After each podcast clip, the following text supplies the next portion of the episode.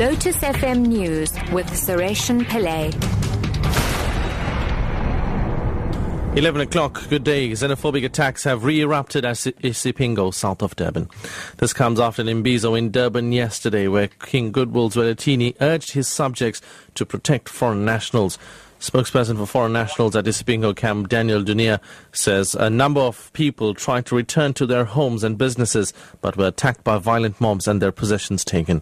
Dunia says the king's address seems to have fallen on deaf ears.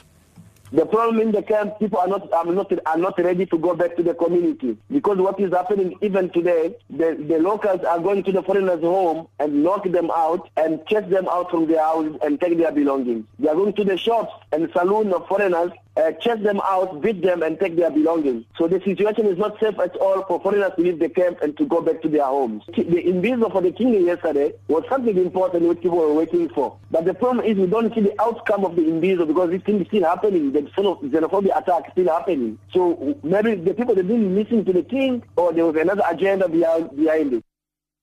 The case against the four suspects accused of killing Mozambican national Emmanuel Sithole has been postponed to the 4th of May at the Alexandra Magistrates Court.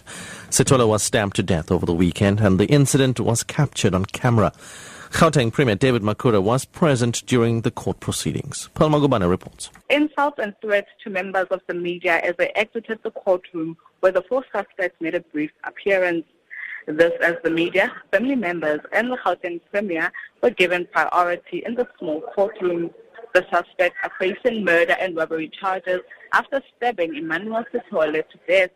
They are expected back in court on the 4th of May for a formal bail application. Hilma Kobane, SABC News, Alexandra Magistrates Court. Western Cape Police say several vehicles have been stoned and a bus set alight by protesters at Nyanga on the Cape Flats. They are protesting against the impounding of eight taxis by Cape Town traffic authorities. Authorities have been clamping down on taxi and bus drivers since yesterday in a bid to recover thousands of rands in outstanding fines. They've also been checking drivers to see if they have valid driver's licenses and permits. Two stolen vehicles have been recovered in the operation and eight warrants of arrest for outstanding fines executed. Police spokesperson Andre Traut.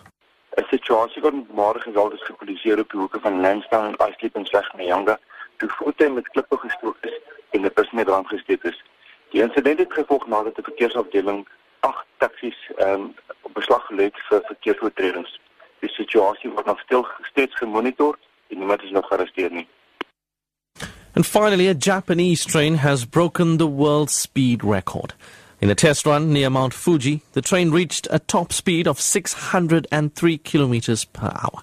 The BBC's Michael Bristow reports. Electrically charged magnets propel this train forward as it hovers just a few centimetres above the track. The technology is not new, but the speed is. Seven carriages managed to travel at 603 kilometres an hour for 11 seconds. Japan has traditionally been an innovator when it comes to rail travel. Its bullet trains are now more than 50 years old. It's hoping that in a decade or so, these new expensive trains will speed along the route between Tokyo and Nagoya, a distance of nearly 300 kilometres in just 40 minutes.